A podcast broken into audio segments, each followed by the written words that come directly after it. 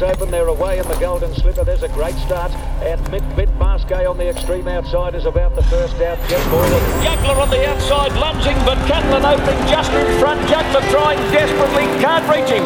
Catalan Opening has lasted to win the Doncaster by a hit to Juggler. This Iron podcast is brought to you by Racing New South Wales, Sky Racing, and Inglis.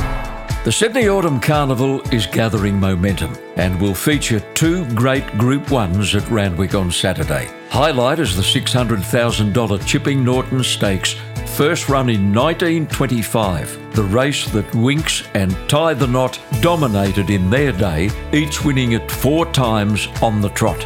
Co feature will be the Surround Stakes for three year old fillies, 1400 metres, worth half a million dollars. This race was created in 1979 to honour the career of the Super Filly who won 12 races as a three year old, including a Cox Plate. Also on the card will be the Group 2 Guy Walter. Fast forward one week to March the 6th for the $1 million Group 1 Randwick Guineas over 1600 metres. The race that should identify the three year olds most likely to go on to the Rosehill Guineas on Slipper Day. Co feature will be the 1300 metre Group 1 Canterbury Stakes. The Slipper puzzle will take on more clarity with the running of the Riesling Stakes for the fillies and the Todman for the Colts and Geldings. Sydney at this time of year plays host to world class racing for mind boggling prize money. The Australian Turf Club and Racing New South Wales proudly present the 2021 Autumn Carnival. Tony Erhart looks nothing like he's 73 years as he works horses among much younger jockeys six mornings a week at Brisbane's Eagle Farm. In his heyday, he'd think nothing of riding 15 or 16 horses a morning, but nowadays he rides only two or three for his wife, trainer Lorraine Erhart. Mind you, Tony was missing for almost two years after breaking a femur in a track work accident in 2018, and many thought the veteran jockey would finally call it quits. However, last October, frustrated with some bad habits a couple of Lorraine's horses had developed, he returned to the saddle and hasn't stopped since. Tony Erhart has no idea how many winners he's ridden. He does remember winning his first race at Kilcoy in 1963 and landing his first city winner on Saturday Girl in the same year. He also recalls the thrill of winning a Brisbane Jockeys Premiership as an apprentice in the 67 68 season. In the era when he was firmly ensconced among Brisbane's top jockeys, trainers like Tommy Smith and Bart Cummings would seek his services during the Brisbane Winter Carnival. Tony had his last race ride at Doomben in December of 2015, finishing unplaced on Urangilly. His last winner was a horse called Borehole at Eagle Farm at the end of 2012. Tony Erhart has been an ornament to Queensland racing for six decades, and the fact that he's still a regular at Eagle Farm track work is testimony to his great passion for racing and his great love of the thoroughbred. And I've got the old marvel on the phone right now. Good morning, Tony Erhart. Morning, John. You won't give it away, will you? No, not yet. I'd like to. oh, no, you wouldn't. no, I like it. It's it's great. Everyone around, it's beaut. It's a it's a lifestyle, John. That's right. Tony, you've had two major setbacks in the last seven years. You were still riding in races in 2014 when you were suddenly conscious of breathlessness.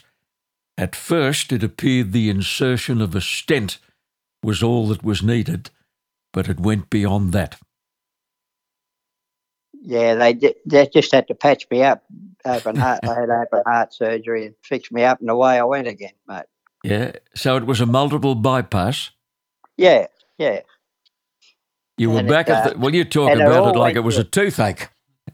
yeah, well, it- well, it all went good. All went good, and all, all, everything was right. You know, Yeah. marvelous people, marvelous people, doctors, and everything good was too easy.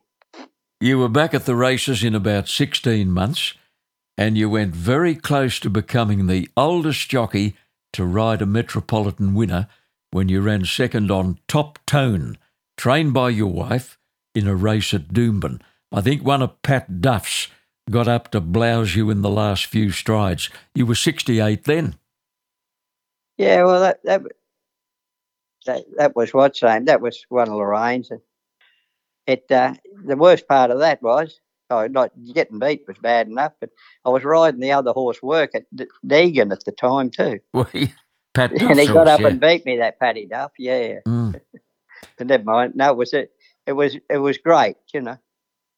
You had only five more rides after that before officially retiring to become Lorraine's chief track work rider. Now, the next setback was a broken femur. How did that happen? I, we, I was working one one morning and she, just stumbled and blundered and and went down and, and fell on me and uh, just broke broke the leg, the femur. So uh, that put a stop to me. Yeah, you knew you were in trouble instantly. Yes, yeah. Well, it was just broken the leg, and uh, they they done a marvellous job. The uh, pa- chap called Paul Butterworth, a trainer, he, he come around, Mm. held me up until the ambulances they got there, and uh, Mm. and they took over. But uh, all ended up pretty good. I'm back up and around again. Yeah, I'll say you were. Well, once you got back on your feet, you were a stable hand for a while, but the urge to get back into the saddle never left you. And last October, you bit the bullet and you got those reins between your fingers again. And Lorraine says it was though as though you'd never been away. Yeah, I think she's uh, exaggerating a bit, but I, I, I got going again anyhow. yeah, no, it was good, mate. I like doing it, and it uh, it's just one of those things. It's like anything. I think if you're driving a car or whatever you do, I've never rode a surfboard or anything, but it's the same sort of thing. You just get up and go again. Yeah, you took it slowly though, Tone. You didn't ride fast work for quite a few weeks. Oh no, no, probably about two or three months, you know. Hmm. Yeah, you, you just got to get your strength back, and that when you're off for a good while, you lose a fair bit of muscle and strength, Hmm. and uh, but that that's that's what comes with all jockeys, you know. Yeah. When you you get hurt, you got to build back up to it, and uh, no, it all end up all right, mate. All Right. end up pretty good. I bet it felt good the morning uh, you actually went out to do your first fast gallop to feel that thoroughbred power underneath you again. Hard to beat. It's a buzz. Mm. It's an absolute buzz. It's uh, I don't know. As I said, I've never rode a fat uh, surfboard, but I imagine it'd be something doing like that, skimming across on waves. But when they're galloping, Mm. they just found, feel terrific horses. Really, really makes your heart glad. Mm. You're a native of a great little racing town called Gympie, about 170 kilometres north of Brisbane. Now, Tone, a bloke you know well, Glen Boss, had the audacity to claim that he's the best jockey to ever come out of Gympie. What do you got to say to that? Well, John, we're, we're both from there. We both done all right. At uh, Boss, a good rider, and he, he's probably one of the best in Australia. I, would, I think. Mm. he's left left me behind behind a bit. He's rode two or three Melbourne Cup winners, and Caulfield Cup winners. He's rode everything, but he was never afraid to travel and and really he really wanted to be a jockey. And uh, you know, it's full credit to Glenn. He's just marvellous. Mm. I've got a cute little photo of Tony Erhart at about two years of age, dressed up in a tiny jockey's outfit made by his mother. And uh, it was made for a local fancy dress ball in Gympie. Now, I'm going to put that photo on the website when we post the podcast next week, so I hope you're not embarrassed by it. No, I, I, I rather makes you feel good to see, look back and see how things were done back then. Hmm. How did you go at the fancy dress ball? Did you win a prize? I don't know, John. I think the girls come in front of the boys every time, don't they? Yeah, they do. Tone, many jockeys have cut their teeth at Pony Club, and you were one of them. You were riding from a very early age. Yeah, I was. We were fairly young when the Pony Club started off. I was from the Gympie area, and we were at, at a place called Imbil, just outside, just on the outskirts of Gympie, and Mm. the Pony Club started up, and there was it was a great great time for young people to learn to ride and mix, and Yeah. that was, you know, we we cars and that weren't a thing of those days, and Mm. everyone kids rode everywhere, so we all had a good opportunity to learn to ride really Mm. around those areas. Yeah. When the time came for you to search for an apprenticeship, you contacted an uncle who was a milkman, and one of his customers happened to be the late Mal Barnes, who was a very good trainer of the day. But you were disappointed to learn that Mal didn't need an apprentice at the time. I think he had a couple of good ones. He, he did it. Yeah, he didn't want another apprentice, but he had Darby McCarthy as an apprentice Hmm. And Larry Olsen coming up. So I had a bit bit of stiff competition there, John. Oh, not a bad Quinella. Yeah, beauties, weren't they? Great Yeah. riders. Both of them, great riders. We lost poor old Darby only last year, Tony, which was very sad. Yes, yeah. He, uh, oh, he, he, he done well, I, I think, Darby, you know. Mm. Darby done well as a jockey and rode all overseas and here and rode good winners. And was always a happy fella and a good help to any, anyone coming along. Mm. Certainly was. If you wanted to know a bit about a horse and on different types of tracks, wet, dry, or wherever and tracks, he could always give you a good hand up and Yeah. help you. Always. No problem. You finally got a start with Tony Mazzaglia, and you were destined to spend the full seven years of your apprenticeship with Tony. He was not only a good horse trainer, Tone, but he was a great teacher of apprentice jockeys, and he was an equally good teacher of up and coming trainers. And you were telling me recently that two of his training pupils went on to great success. Oh, they did. You know, like Brian Mayfield Smith done well, Mm. and uh, as a, he come to us, he come off a station up on the tableland somewhere, Yeah.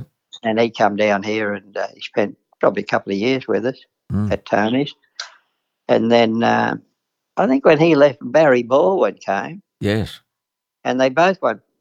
Brian won the premierships, I think, in Townsville and that, and then he went went on down to Sydney. Mm. when he left us, or vice versa. And then uh, Barry Baldwin won premierships here too. Mm. So as trainers, so they got a good bit of knowledge of Tony, and uh, he he handled himself very well, Tony Mazzaglia, Mm. and uh, I think it was a good help to that both those fellas. And now we got Johnny Walker's apprentice to us too Mm. as a jockey, and uh, he's he's training now, and he's he goes pretty good, Johnny too. Mm. Now, you were all pumped up for your riding debut at a track, a race course which is long gone, Tone, Oxenford on the Gold Coast.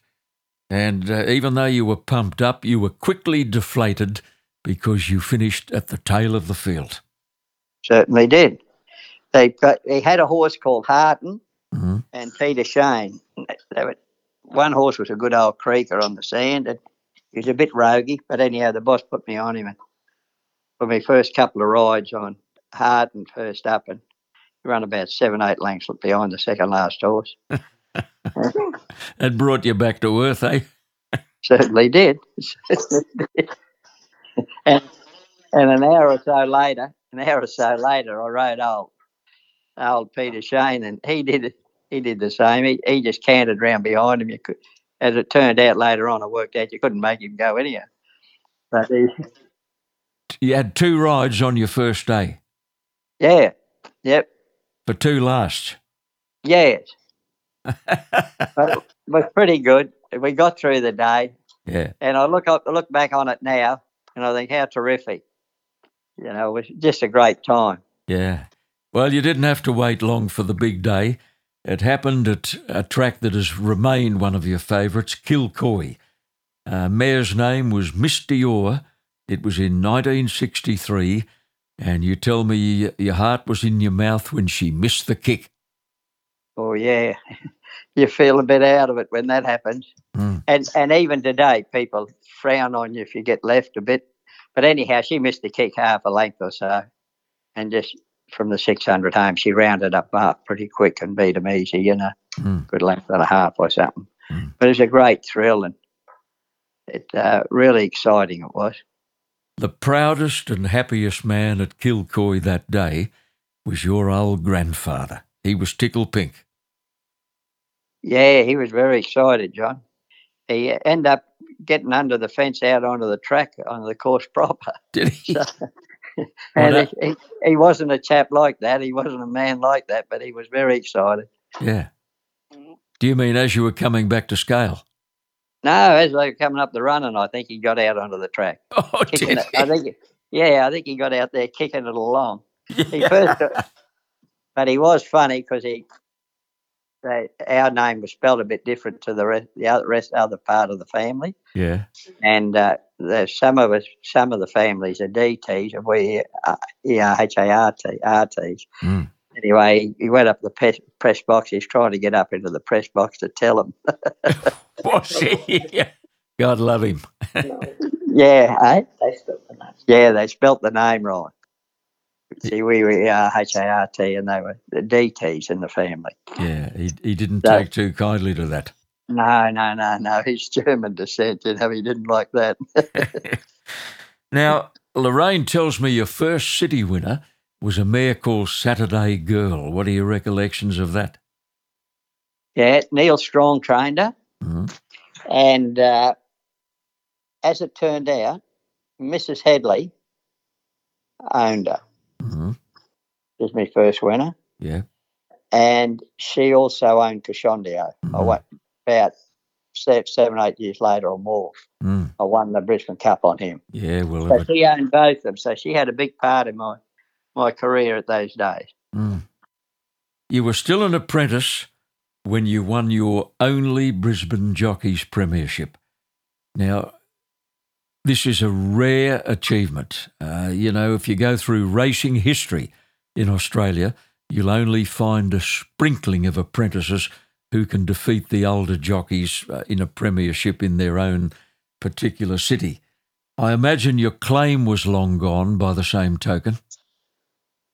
It, yeah, well, I'd lost my allowance pretty quick. Back then, we only had, I, I think it was, might have been 20 winners.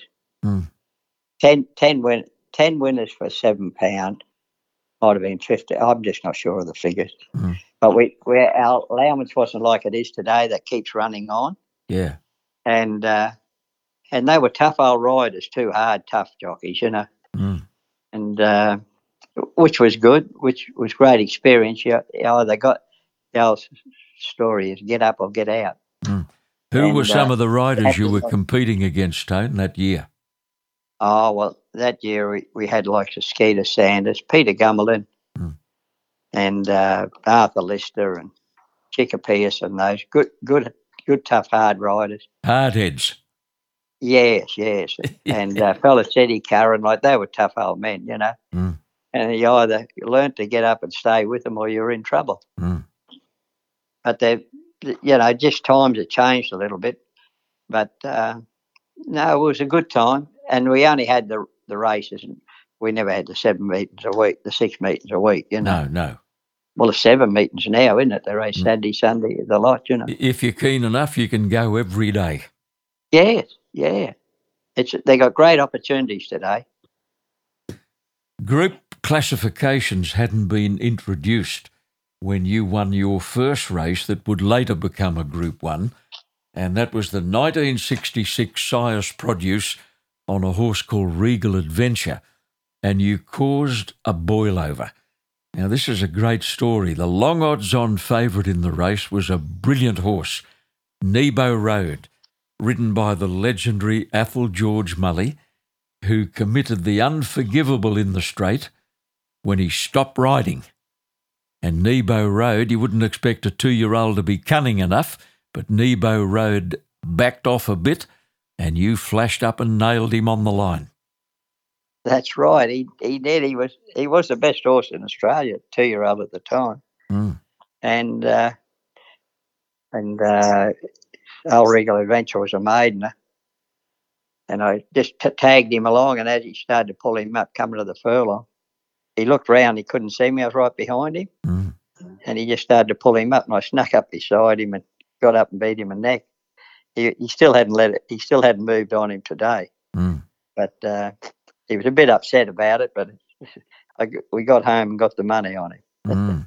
And yeah, it was really good, exciting day for me, and not much good for Athol. no, it'd be a few boos and jeers when he brought the favourite back, I'd imagine. Oh, mate, they would get they would get riled up the public, Yeah. and they were big crowds then because there was no tab and it was all bookies, Yeah, that's right. so it was all different, you know. But they were a stirring mob when he was coming back. Mm. You mentioned Cashondio, who won the Brisbane Cup of 1970. He was a rising nine year old. You were only 22, and he was owned by people who'd been wonderfully supportive of your career, the Headleys. They became friends for a long, long time. Yeah, lovely people, and they uh, real racy people. And uh, I think they'd bought the mare. They bought Cashondio's mother at auction as a Mm. brood mare over in England at Mm. Tattersalls, I think. Mm. And they bred a lot of good horses out of her, and he was one of them. Mm. And uh, he he was a good staying horse. He's beautifully, beautiful winded horse, and he could breathe while he was galloping at his top. Mm.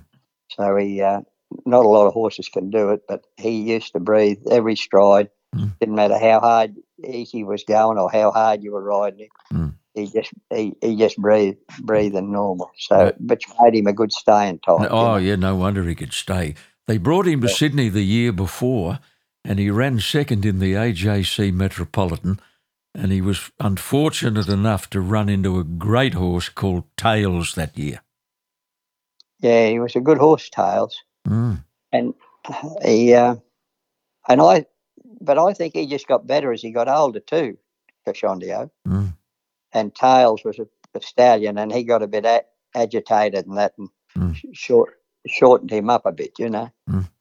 he didn't go on because of being a stallion. That's a, that might be only my opinion. You know, You know, most Queensland jockeys get a big kick out of winning the Queensland Cup, and you were able to do that in 1973 on a horse called Lord Rigo, among your special memories. yeah, he he was a pretty good horse, Lord Rigo, and he'd, he'd won the Labor Cup lead, Labor Day Cup leading up to that. And there were a couple other races, but he was going really good, and he, he won the two mile race. Mm. and uh, he, he won it very convincingly, really. Mm. And uh, he was he was by Rigo, and he was out of a state. I just forget his mother's name, Mm. but what you buy, but you New Zealand bred mare, a stone bred mare, and uh, he, he he could stick pretty well. I also won it on a horse Vale Kingdom too, Did you? Queensland Cup. Did you? Yeah. Yeah. Hmm. He was a good horse Kingdom, Mm. trained by Norm McCullum Yeah. and uh, he was out of a Delray mare, which won a Melbourne Cup, wasn't he? Didn't Mm. He did. Yep. Yeah, but he was a real good stayer. So you won two Queensland Cups, Lord Rigo and Vale Kingdom. Yeah, yeah. Tommy Smith would often come looking for you in the early part of the Winter Carnival, and you got to ride some really nice horses for him. One of the best was the brilliant Black Onyx. You rode him in the Lightning Handicap at Eagle Farm, in which he finished just behind the place getters, and then he disappointed slightly in the Stradbroke. Who rode him in that Stradbroke? Uh, I didn't ride him in the Stradbroke. I never got back on him. Yeah, but you rode him Oh, work after the Stradbroke. He was up with what's that? It doesn't matter anyway. Mm. But he, he, he didn't he didn't put in in the Stradbroke for Mm. whatever reason. Uh, Things mustn't have just gone right. Mm. and uh, he, he eased up on him and they let freshen him up, got getting him ready for the ten thousand. And he, he said to me, he said to me at the track, he said, "Are you going to you're riding that horse?" I said, "Yeah, that'll be right." Yeah. Then he said, "Are you going to ride him the next one?" I said, "Yeah, yeah." He said, "You don't leave me without anybody." I said, "No." No. No, that'll be right. And he, on the Tuesday morning, he worked very, very well. Mm. He just worked to win, and he was a brilliant horse. Anyway, I, I did. I'd come back. I said, "Oh, he, he, he should nearly win this horse." Way he went. Mm. And that afternoon, I wasn't on him. He put George on him. Sure. But uh, he was riding him anyhow whenever he wanted to. But uh, I, it was just one of those things, you know. yeah, well, Tommy Smith obviously told George how well he'd worked, and and uh, you know he, he conveyed your comments, and George had enough respect for your impressions to change his mind and come to Brisbane. Yeah, I, he's pretty, pretty, pretty crafty, George. Mm. He knew where he was at, what he was about, you know. And Black Onyx finished up winning two Doomben 10,000s. He was a very good horse. He went to America eventually. He bled in a race in Sydney, and uh, they sent him to the United States where he won four or five races. But sadly, Tony, I'm, I don't know if you're aware, he actually fractured a foreleg in a race in Chicago and he had to be put down. Oh, that was sad, isn't it? I didn't know that. Mm. Yeah. But he, he, and he had beautiful legs, you know, like he never had a blemish or a, a twist in him. Mm. He, he's really a well made horse. Uh, yeah, that's bad luck to hear that, yeah. Yeah, oh, he was an outstanding horse, Black Onyx. He was by Pipe of Peace, who was a very uh, much in demand stallion at the time. You know, one of the best horses you ever rode was Authentic Heir, who'd already won an Epsom and a Doncaster when Tommy Smith brought him to Brisbane for the carnival. You got to ride him in the Tattersalls Cup at Eagle Farm. You won that race and you really liked him. You told me once he felt like a good horse. Yeah, he was a he was a great horse and a beautiful horse to ride. He gave you a great feeling, and uh, he, he was a top he, he, he was a top horse. He won very easily and won like a good horse, and um, he he was just an old moody fella, but Mm. he uh, he went on. He, he misrun in the cup, Doomben Cup. He was would have been favourite for it, and Yeah, well, now what happened there? You thought he was a special in the Doomben Cup. Yeah, I thought he'd win. Yep, we all we all did. We thought he'd win, and he uh, Mm. The the lady that owned him sold him as a sire to a stud, Uh, and uh, he they didn't want him a blemish on him, I suppose, after he won that race, in case he did get beat. yep. But uh, they didn't want him to run in it. But he, he would have given a good account of himself. That's one that got away, mate. I think so. Another Certainly was. another very useful horse you rode for Tommy Smith was Helmsman, who was owned by Tony Freedman, the late Tony Freedman, and carried the famous family colours of red with the purple sash and the white sleeves. You won an Ipswich Cup on Helmsman and you beat a WA Derby winner in that race, horse called Asgard. Yes, yeah. Yeah, he was a handy horse. He was a good little horse. And he uh, he'd run third, second in the Doomben Cup. Hmm. I'd run second on him in the Doomben Cup. And uh, he, uh, he he come out and he won the Ipswich Cup, but it was a really, really neat, good galloping horse, you know. Mm. And he he uh, done a good job. Actually, uh, I think Michael might have Freeman might have let him in. I'm not sure whether he's leading Yeah. him in in those days. He might have been strapping him too. I think. Yeah, very likely. Yeah, yeah, he could have. Been. I think he did Yeah. actually. A young Michael. Yeah, yeah, Now, you dead heated in the Ipswich Cup some years earlier on a horse called Isaacson. And the Yeah, horse, yeah. the co dead heater, was a very, very good horse called Boarhead. He later won a Caulfield Cup. Yeah. He was a good horse, Boarhead, Hmm. and uh, the uh, Isaacson was more known as a creaker, a sand track horse. Hmm. But uh, he was trained at Ipswich, and he, he just raced enormous that day, and was a great run. He's dead heater with him, which was everyone's happy. When no matter whether you win or dead heat, you're still happy. Hmm.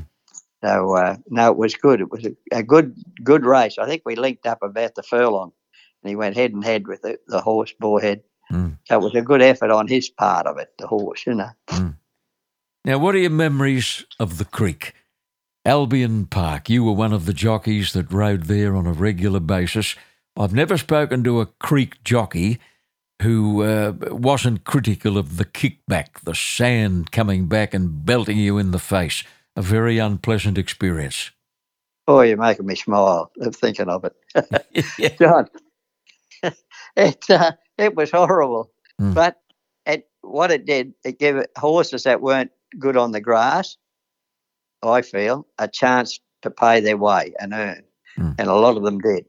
If they just, they may not have been good grass horses, but they could handle sand Mm. and vice versa. And uh, they, they, they had a good, it, it was a shame to see it go, really, I, I thought and Mm. think, still today, because uh, those horses had a, had a place. Owners could make them pay for themselves, or trainers could make them pay Yeah. but it was uh, competitive and hard. You know, the, gra- the the sand was a coarse sand. Mm. It wasn't fine, and if they they used to wet it down, as because they said because of the dust around the area, because it was at, uh, in the middle of the city there, you know, Yeah. And they used to wet it down. We weren't allowed to wear goggles because the wet sand would stick to the goggles. Mm. They just literally tear your eyes open, you know. Oh, goodness me. it was terrible like that. And uh, eventually, we had the big 74 floods here years later. And uh, all the poisons and that washed out of those industrial buildings there. There was a manufacturing place put out poison and, and stuff and all the glass and that got into the sand and uh, played havoc with everyone's eyes and the, Mm. the glass coming back and they they stopped w- wetting the sand down Mm. to a big degree and let us wear goggles. So that was a bit of a relief. And after that, you didn't notice when you could wear goggles. All you could do was feel the sand cutting your ears off, like sand blasting you. That's right, exactly. But But you know, looking back now, Tone, hey, looking back now, it's it's part of your career, part of the journey, and something you wouldn't have missed. oh, it was great. We you wouldn't have missed it for for all your experience. It was just fantastic, you know. Mm. And it was part of life, wasn't it? Yep, part of life. And to watch a real creeker, to watch one of those flying machines at the creek, like Red Seas, for instance, uh, it was like watching Bernborough on a grass track. Oh yes. With a horse that could handle it and learnt to handle it, they'd come to the corners. They were sharp corners, only about six furlongs round the Mm, track. mm. And they go helter skelter from fourteen hundred metre races, five furlong races to ten furlong races. They'd go elder skelter. Mm. And uh, horses would read the track. Once they learned to race on it, they could read the track. Yeah. and that that they'd they they'd take you around there. The good creekers, even if you know someone wasn't such adapted to it and used to it, the horses would take them around. Yeah. They really knew what they were doing. The Mm. horses they learnt to handle it. And it, it was fabulous. Mm. We had a lot of good times there. All the jockeys that rode there Mm. Really like doing it. You know. Yep. I asked George Moore the question once, um, his recollections of riding at the creek, and he said it was tough, but I wouldn't have missed it for quids. I think everybody fell into that category. Yeah. Yeah, he. It was just one of those things. During the war, it was the only track going anyhow. Yeah. So uh, everybody went there. They used to ride horses from Hendra over there, over to Albion, over to the creek there to Mm. the races and lead them. Yeah. So uh, it, it, it, it was a great track and it served a good purpose, you know. With another spectacular Inglis classic sale done and dusted, yearling buyers will now focus on the Inglis Premier sale over three busy days Sunday, February 28, Monday, March the 1st, and Tuesday, March the 2nd. 804 yearlings have been catalogued, 590 in the Premier, 214 in the showcase session at the world class Oaklands Auditorium in Melbourne. Inglis believe this is the strongest Premier catalogue ever produced. 75 individual vendors will offer the progeny of 118 stallions including several impressive first season sires. 466 of the yearlings are VOBIS nominated, 474 are BOBS eligible. Since 2018, 15 Group 1 winners have come out of this sale, including top liners like Nature Strip and Santa Ana Lane. Email catalogue at inglis.com.au or call 03933 1422. Remember, every yearling in the catalogue will be eligible for the Rich Inglis Race Series in 2022. The Inglis Premier Sale, February 28, March 1st, and March the 2nd. You had only one race ride on a terrific mare called Maybe Mahal for Bart Cummings. She was a grand mare. She won a string of Group 1s, including a Doncaster with 57 kilos. Now, you rode her in an Eagle Farm Flying. In 1976, you ran third to Nearest and Golden Fantasy. That's the only time you rode her in a race, and I'll bet she felt like the great mare that she was. Uh, she just had something special about her, Mm. and uh, she's just a just a born racehorse. Just never, just loaded up in the barriers, jumped, raced, Mm. Just didn't do anything wrong. Just fat, beautiful to ride, Yeah. and uh, it was just, just made you feel good to ride her. Yep. And of course, she just went. That was just when she was kicking off, really. Mm. And they were they were two good horses that beat her that day Yeah. and uh, she just went on in leaps and bounds. She just got better and better. You've enjoyed a very healthy reputation as a rider of two year olds. You won the Hopeful Stakes three times, you won the McDougall seven times, uh, the Mining Stakes multiple times. You've always enjoyed riding two year olds and you, you've been very, very good on them. Yeah, well, they they're exciting to ride, and they they two year olds. You really got to put your mind to it and ride them, and uh, they're good to ride, and they just run. They like to run, and they do run, Mm. and uh, it's just something. I, I was just probably in the right place at the right time to get on them, but I I uh, just like riding them. They're Mm. great to me and good to me too, John. Can you single out the best two year old you ever rode? Did you have Oh, a, I, I don't know. I, I rode. None of them ended up. Minto Crag was a good horse. Minto Crag finished up winning a derby, didn't he? Yes, yeah. He he ended up winning the Derby. Mm. He won the mining stakes, five furlongs, and then he won a Derby. Mm. So that, you have to put him in the bracket of a pretty handy horse. Mm. And Barty Sinclair trained him, That's right. young Barton's father. Mm.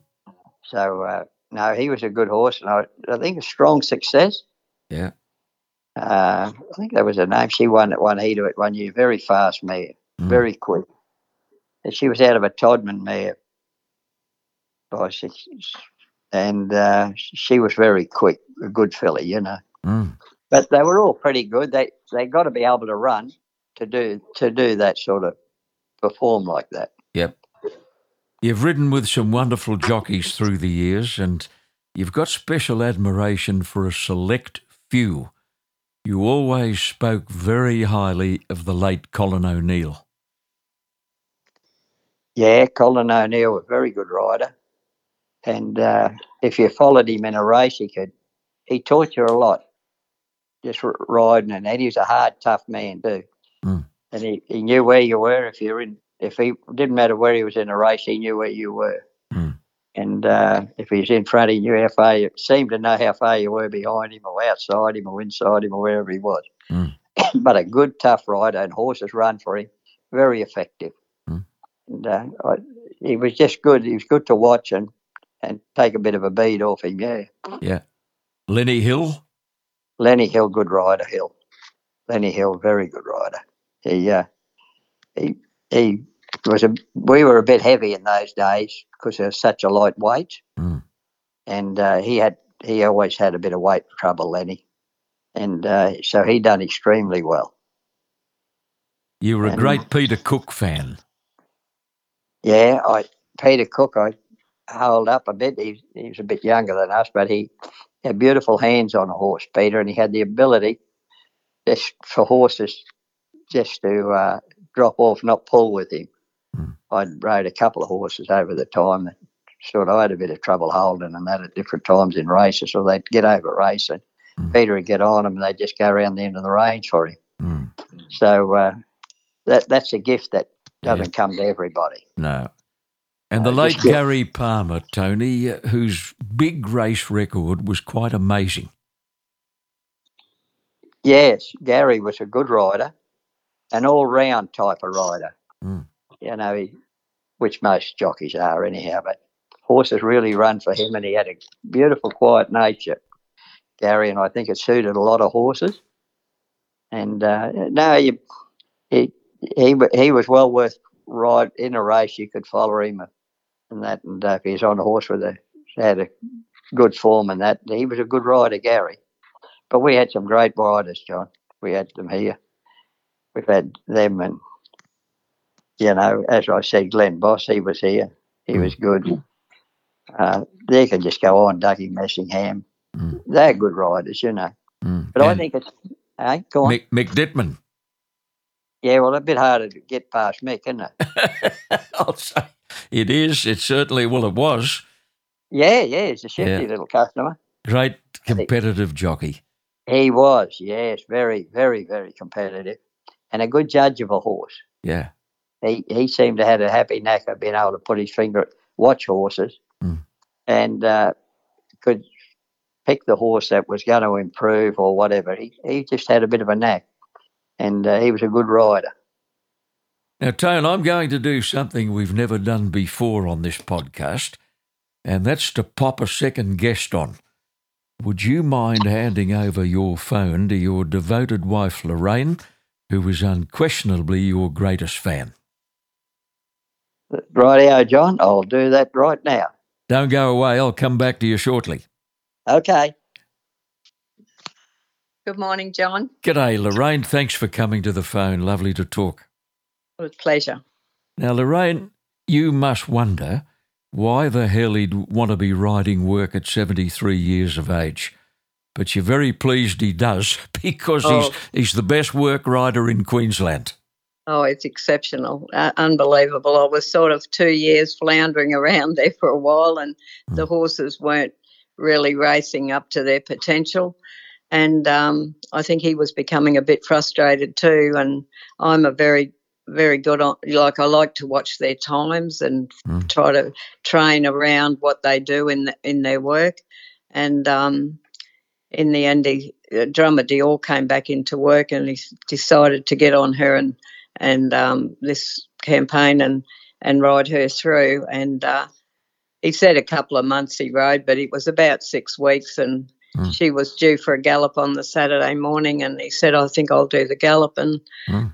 And I thought, well, maybe it's a bit quick with your Yeah. conditioning, but anyway, on it got, and um, I went up into the stand and clocked him, and Johnny was spot on Yeah, absolutely spot on on the time, and uh, that's not easy to do. no, not when you've been away for two years. No, no, but um, yeah, and the horses, y- you sort of know what they're doing because he's not just a a good rider; he's a great horseman, and uh, he can tell if they're on their wrong leg or just straight away. Um, and come in and, and they were doing a few little things, and then he he jumped jumped a couple of them out to see why they weren't coming out of the boxes, and Mm. straight away you're back in the game. Yeah. You carved a little piece of history in 2003 when you won a city race with a horse called Be a Commander, ridden by the wonderful Bernadette Cooper, now a very popular figure on the Sky Racing service. And I believe it was the first time a female trainer jockey combination had actually won on a metropolitan track in Brisbane. Yes, that's right. And um, Bernie was a lovely kid then too. And um, she's just, she's like a good racehorse or a good wine. She just improved and improved with age. Mm. But as a young kid, she could really ride. And, and Cole Willi- Williamson was her, um, her master. And he was a great what what you'd call a rough rider. He broke in horses and would ride anything. And um, Mm. I think Bernie from day one, Cole would throw her on anything. And in those days, there, there was hardly any girl riders, and they didn't get much of a go. Mm. Anyway, um, I thought that a commander would um, uh, uh, claim would help him in that race, and uh, Mm. everybody said to me, "You're crazy. You shouldn't be putting a girl on. She won't win. This, that, and everything else as they did in those days." But it didn't Mm. worry me. I I booked her on her ability, Mm. and um, she rode the horse, and she was in a tight finish, and she rode a rode a terrific race, and he won, and the owners were happy, and then all of a sudden everybody sort of said, "What a great." Um, plan that was to put the girl rider on made the difference yeah. After the ball. after the ball yeah. Yeah. but um, yeah and so as time went on we had a really great um, well, he was he was on the radio and he, he wrote for the racing magazines. Uh, we've lost him unfortunately, but um, Graham Mm. Dawson and Yeah. Graham was decided to do a bit of research and he he said he couldn't find anyone in Australia or overseas where a lady trainer and a lady jockey had combined, Mm. on a metropolitan track Hmm. and uh, went on the metropolitan track. So in those days with with the technology and that, you know, he did the best he could, but he couldn't see any. And you know that was terrific. I thought it was great, and it Hmm. was good for both of us. Lorraine, you suffered a debilitating illness a few years ago, and for a while there, I know fears were held for your chances of survival. But you've made a remarkable recovery, and during your long rehabilitation, you made up your mind to do something for racing people, male and female, with health problems or those who were dealing with the legacy of racing accidents and you started a little fundraising concept to which you gave a very appropriate name Stilettos and Saddles. Now, what do you do with these fundraisers? What form do they take? Well, well, we we actually try to give back. We give back, and we we try to celebrate their accomplishments in the business, and and it's amazing. We get a, a room full of people, over a hundred people, and and there's so many legends of their lifetime in that room, and Mm. and um, they've won premierships. That even if like Kenny Waller, he was a great um, rider up at Toowoomba, Mm. and he had his fan base, Barry Square, Mick Dittman, Larry Olson, Mm. uh, Arthur Lister. Um, we had Edgar Britt came at 100 years old. He came to one of our lunches.